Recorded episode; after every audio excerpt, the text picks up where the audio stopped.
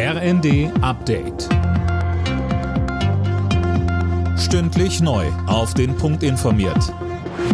Ich bin Holger Dilk. Guten Morgen.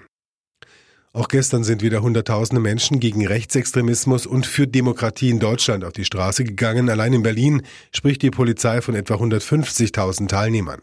Uwe Schimonek. Die Veranstalter gehen sogar davon aus, dass es zwischenzeitlich fast doppelt so viele waren. Stundenlang versammelte sich die Menge vor dem Reichstagsgebäude.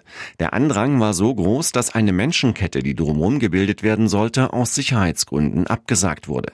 Aber auch anderswo kamen Zehntausende Menschen zu Demos, unter anderem in Dresden, Freiburg oder Hannover.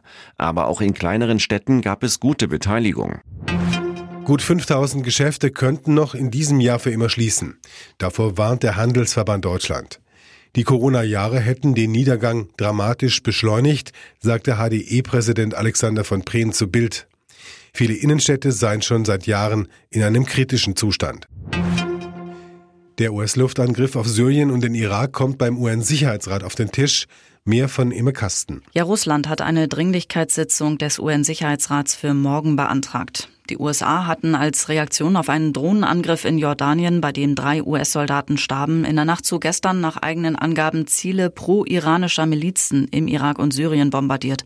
Washington vermutet diese Milizen hinter dem Drohnenangriff. US-Präsident Biden hatte daraufhin Vergeltung angekündigt. Bundesliga-Tabellenführer Leverkusen hat erneut gewonnen. Bei Schlusslicht Darmstadt siegte Leverkusen 2 zu 0. Verfolger Bayern München gewann 3 zu 1 gegen Mönchengladbach. Außerdem spielten Freiburg Stuttgart 1 zu 3, Mainz Bremen 0 zu 1, Bochum Augsburg 1 zu 1 und Köln Frankfurt 2 zu 0. Alle Nachrichten auf rnd.de